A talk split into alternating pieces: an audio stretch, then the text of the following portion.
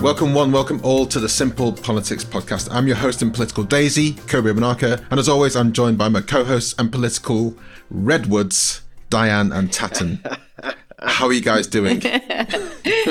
Feeling very statuesque and ancient. And well buttressed. Arboreal. that that's the one I was looking for. yeah. I got to say, my head is all over the place at the moment. I'm bipolar, and sometimes my head just goes a little bit wild. The meds mostly keep on top of it, so it's not as bad as it could be untreated. But if I start, you probably couldn't tell if I was chatting in a more manic way than normal. because you just go, oh, there he goes again. But if I start just being a bit wild, rein me in. I will do. I will do. I'll crack that whip out. Yeah. But I mean, let's get cracking. We've got a bit to discuss. Last week, obviously, we had well, we had local elections and results from that, so it was quite busy just as a result of that. But let's go through it systematically. Let's go through top posts from last week. Tatton. So in at three, we, we did a couple of coronation posts, right? One that said, The king is the king, hallelujah. And I thought that was really funny because I thought the word hallelujah could be read by people who supported, who liked the whole thing as hallelujah. And people who didn't like the whole thing, it would sound nice and ironic. And you could read into it whatever you wanted to read into it. And that's not how it went down.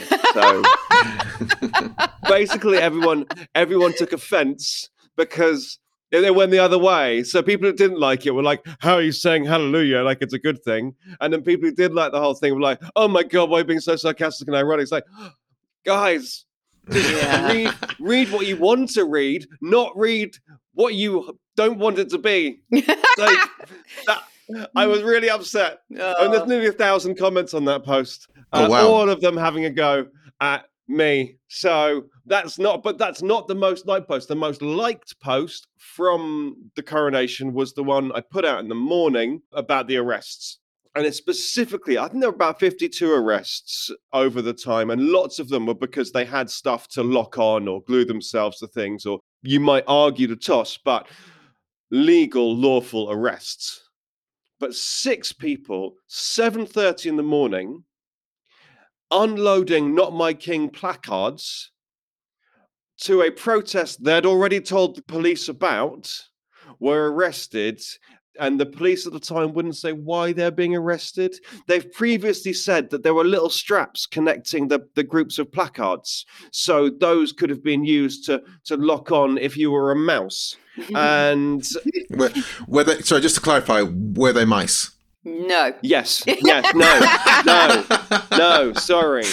Uh, I was thinking about the animated version, which is yet to come out. Pinky and the Brain do protesting. Uh, yeah. So people were outraged. A lot of MPs have asked questions about it. The police have now vaguely apologised for it, and they've been released without. So it's all it's all a bit of a mess. But Parliament is aware that it's a mess, and the police, Mark Rowley, the head of the Met Police, is aware that it's a mess. So watch this space to see what happens next. I'm glad he's aware it's a mess. It's a mess, is it? As he's eating his shreddies in the morning. Other breakfast cereals are available. that is very true. What was the second most popular post, Diane? Okay, second most popular post was about a new mortgage product coming onto the market. Now, mortgages and finance isn't always the most interesting, but this got people really excited because it's the return of the 100% mortgage. If you remember them from several years back before the financial crash, set quietly, and things like that. These were around quite a bit. My first mortgage, I think, was 95%. You know, these kind of big mortgage products were around. And Skipton Building Society have launched one, which is not only deposit free. So 100% means you don't need the deposit, you can borrow 100% of what you need to borrow. But they've also said you won't need a guarantor because some mortgages will lend you more money if you can have someone from your family sign it off and say if anything happens and you can't pay they'll take it on basically. And they've said you won't even need that because their chief exec said what they're trying to do is help people who are trapped in this spiral of rent. Okay. People who could afford a monthly mortgage quite easily and could probably prove it because they've got two or three or four or five years worth of rent payments that they can prove, but they just don't have the deposit, you know, and they don't particularly have a mum or dad who can lend them or bail them out or that kind of thing. So it's a really positive step for many people who quite rightly say, if I can pay £900 a month rent, surely I can afford to pay that on a mortgage. So why can't I get onto the property ladder? Obviously, this has existed before and is common sense then. It makes sense now. The bits in between are the fact that we had the, the financial crash and bankers and people shorting the system and betting against the system. My main question is what we, what kind of safeguards have we got against those people? Because I don't think it's necessarily renters turn home buyers. It's the people in the financial systems who might try to use a system for nefarious goods. Have we got a system in place to protect that? Yeah, I think there are more rigorous checks and balances in place than there were back then. But also we we are in a different place. When you look back to like 2008 or pre 2008, it went up to a point where Northern Rock were giving people 125% mortgages. So not just 100, but 125. You know, we climbed to some incredible peaks at that point. And what Skipton have said is that there will be full checks before people would be approved for this kind of product. There would be a lot in place around credit history, but also that proof of rental history as well. You know, provided all that's in place, I can only see it being a good thing. Yeah, I saw the uh, some of the comments on this one. It was the how I'm going to make sure the financial crash doesn't happen again, and hence why I asked the question. Before we move on, I want to talk about one comment that I saw on this that made me exceptionally angry. Someone wrote, if you're against this, it's because you already own a house or or something along those lines. And it would just the idea that you know someone's motivations for being against something, you know your logic. If you're against this, you're this. It's wrong. We need to be doing better than that. Say, oh, if you don't like this, whatever we come to our own decisions and we have our own thought processes and if you're worried about you know if you like we've just been saying we could be worried about a financial crash we could be worried about people getting themselves in too much debt we could be all of these things are possible without just because you happen to own your own home and it's all right for me so i shouldn't shouldn't make it all right for you we can't be that negative about people's opinions. It it just it just irked me. Anyway, yes, thank you. Let's go to unsurprisingly the most popular post this week. The local elections happened. Lots of people voted, and almost none of them voted for the Conservative Party. Actually, that's not true because the Conservative Party still won 2,296 councillors, which is a lot of councillors. They just won a thousand less than they did, a thousand fewer, excuse me, than they did last time round. Thank you. I was going to correct your grammar there. Well, you would have been quite right to do so. So Labour, Labour said a good night for them would be 400 seats extra, and they got an extra 537. So they absolutely smashed it. The Conservatives put about they might lose a thousand in order so that when they only lost 800, they could say, "Woohoo! We didn't do as bad as we thought," and then they lost more than a thousand. It's a it's a terrible night for the Conservatives. Uh, the Liberal Democrats Everyone said the Liberal Democrats, including me, said the Liberal Democrats did well this time, the last election cycle, so they won't gain much. They gained 407 seats. They gained nearly as much as Labour. It's phenomenal. And then they paid back with a big clock. that said time's up for Rishi and there was a cuckoo that was going to come out and the clock broke so we didn't see the cuckoo and I just want the Liberal Democrats to win everything so we can see more of these more of these stunts and props. Imagine what he would do if he was elected as oh. president of the world, right? That's what I want.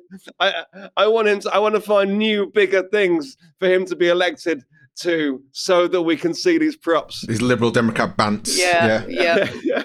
And then independents, interestingly, lost out. So independents and resident associations, I mean, not by that much, but what that suggests to me is tactical voting. Because if you quite like the independent, but, and it's the Conservatives who lost out this time, so if you don't want the Conservative, you're voting for Labour, the Liberal Democrats, or the Greens because they're the ones going to get in instead.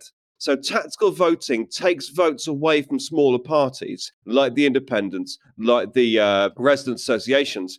And what's amazing is that the Green Party are no longer a small party in that term. The Green Party were attracting votes from people to keep the Tories out because they were a big enough party to do it. And they gained 100% extra seats. 100%. Relative terms is kind of crazy because if you do the maths that Rishi's kind of instilled upon us, Liberal Democrats gained 33%, a third, uh, Labour uh, about 25%, Conservatives lost about a third. Green Party, in terms of rel- you know, relative wins and losses, that's, that's, that's phenomenal. It's absolutely phenomenal. Lovely listener, what you've just missed he was doing all of that in his head, just looking at the figures. You just you didn't see the look of concentration on Kobi's face as he uh, he had all his fingers out, kind of working them out live. It was amazing. I, I muted the abacus, by the way, so you couldn't hear the click backing. the important thing to, to, is that lots of people, as I said, would happen last week, of talking about what this means nationally. And it's so hard to say what it means nationally because this wasn't even all of England voting. London didn't vote, for example. Lots of other places didn't vote. No one in Wales voted. No one in Scotland voted. Northern Ireland moved their vote to next week because they have such a complicated voting system. It takes them six days or something to work out who's won each individual seat. So it would clash with the coronation. So they moved the whole thing to next week, and we can expect the results in 2026, I think. we can't tell really what's going on. Labour said, oh, with this amount of votes, we're definitely going to get a majority. The people on the telly said, mm, don't think that's true. One of the big factors is what's going to happen in Scotland. SNP's support has rather disappeared or is certainly slumped. We don't know to what extent it's slumped. If Labour are going to get a majority, they need lots of seats in Scotland. That's all up in the air and all to play for.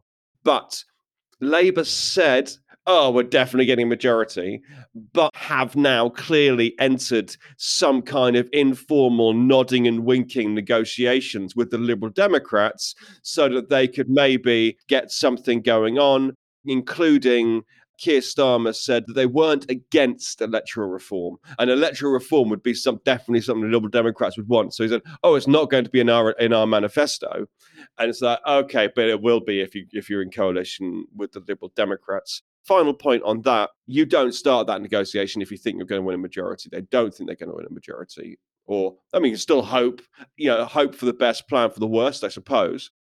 Also if there was a coalition between labour and the liberal democrats it would be possible for the conservatives to be the biggest party and then second and third biggest party labour and liberal democrats teaming up to be the government.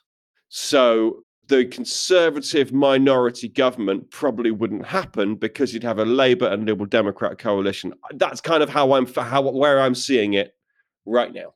Well, so there's a lot to unpack there and a lot to come out of the mix. The polling and extrapolation side of things, based on what we've seen in the States, based on what we've seen in the UK, I'm really, really wary of what this means. I don't want people to rest in their laurels.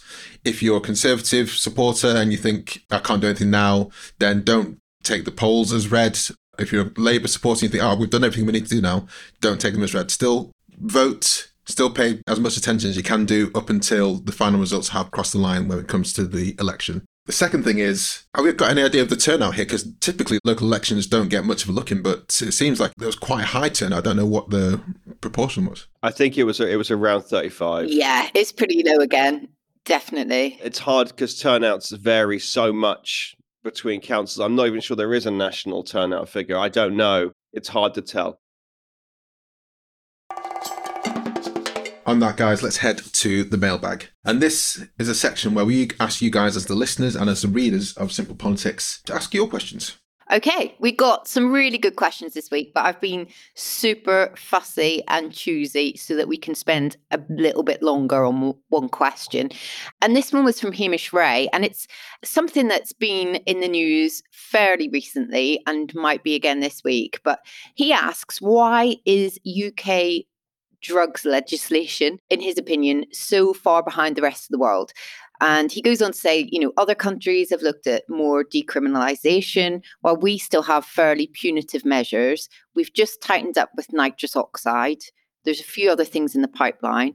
Why is the UK going down that route? Instead of some other drug prevention measures? I think that the answer is uh, we have a government that believes in stopping these things from coming in and ruining lives. They say that we have seen a large increase in the number of young men suffering from schizophrenia. For example, the doctors and the scientists are saying that's because of more weed being smoked. So if you decriminalize it, more people smoke weed, and that the, the evidence is, and the, the, with hard drugs, the evidence isn't always there that if you decriminalize it, more people would take it. I don't think heroin, for example, is something a casual choice you would make because it's decriminalized. I don't think many people don't take heroin because it's illegal. I think most people just don't really want to take heroin. But cannabis, certainly the more when it's decriminalized more people smoke it and it is dangerous. Schizophrenia is a serious serious problem.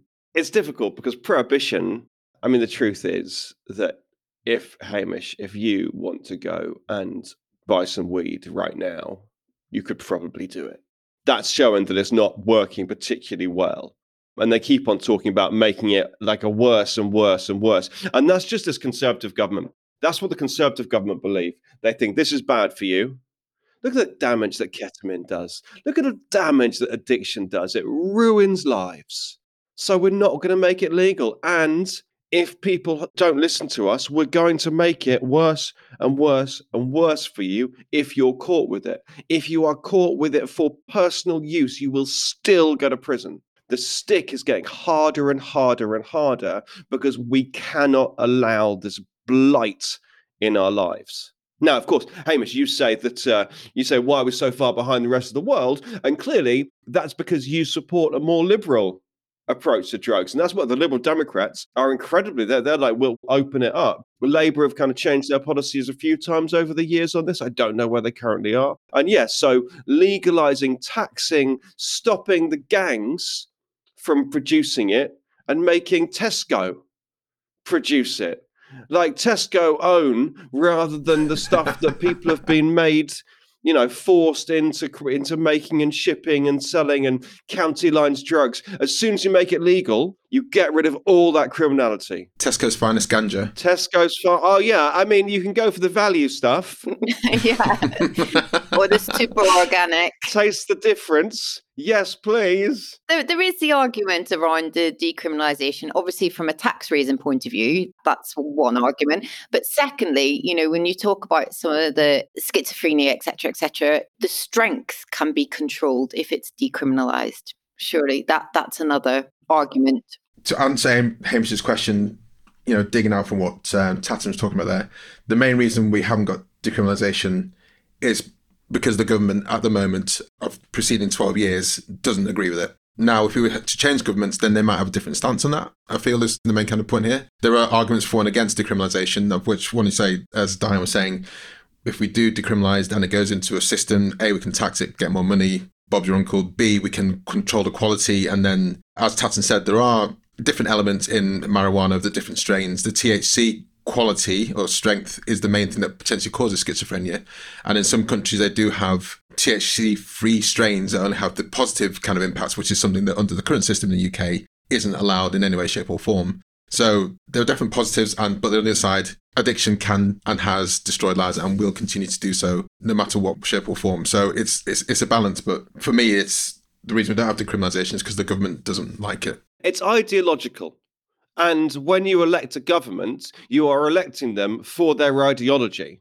The last Labour government also didn't do this. So it's not just about this current government. Now, it is possible the rest of the world has, I mean, they're saying behind the rest of the world, it is possible that there's been progress or change around this in other countries while we've had this conservative government. But when we go and vote next year, next autumn, probably, when we go and vote, we are voting for an ideological party. And we can't then be surprised if they don't do things that are against their ideology. Talk about the current government. Let's go to PM Watch. Let's see what the current government's leader has been doing this past week. Licking wounds, possibly? I don't know. Tatton. Just really quickly, we haven't seen very much of him. Obviously, last week was not ideal. There was a small announcement about pharmacies on Monday that's really interesting. Check it out on our page. We're not going to, we haven't got time to go into it now. But what we've seen, we've seen two elements of uh, man of the people, Rishi. He got asked a question about football in uh, PMQs, and he just looked terrified and mumbled something about his his team. He didn't say who it was. I don't know who he supports. It reminded me of uh, David Cameron when he forgot which team he supported. and then last night, he hosted a Eurovision party at number 10. And they had apparently, I got a press release about it. Reading a press release about a party is a very depressing thing to do. Guys, I had a party. Everyone was there.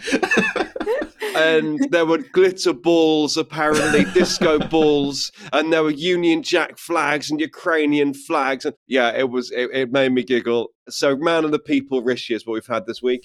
there might be a little bit of a fly in the ointment on the man of the people front because he's slightly raised the issue around how the prime minister should travel again because he helicoptered to a pharmacy this week. Um, so I do. What are you talking about, Diane? I go to my GP. When I need to get my meds. Yeah. I go to the GP, get my prescription, and there's a helicopter waiting outside yeah. to go the 100 metres. So, yeah, bit, bit of chat about that and the, the price of a train ticket. So, yeah. He doesn't need to be a man of the people. We don't expect our prime minister to be a man of the people, particularly. We want him to be a good prime minister. Like, I don't care if he likes football. I don't care if he prefers a flat back three or having four kind of coming in around the side. Like total football, as Ted Lasso is uh, instilling at the moment. like, I don't care. I want to know how he's going to fix uh, fix the problems. But anyway, I did enjoy him talking about football in Eurovision.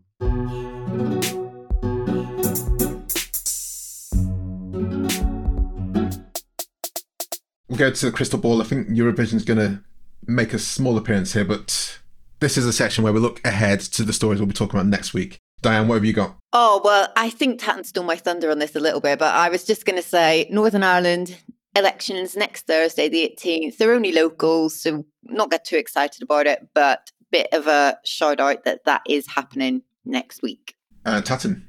It's, I mean, Eurovision. So we've chosen a song that's fine. It'll be all right. It's okay. It'll get a, a few yeah. points. It, I mean, it, you know, it's all right. So you didn't, you didn't watch the John Lewis advert, but you listen, you know what the Eurovision song is.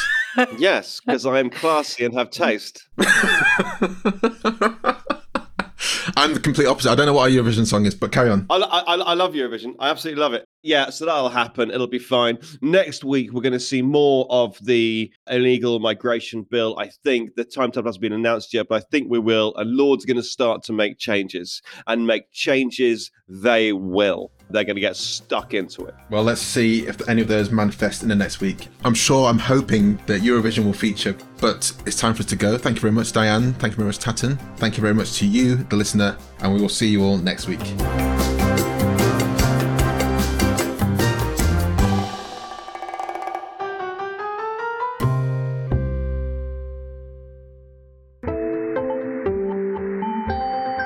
You just heard a stripped media production.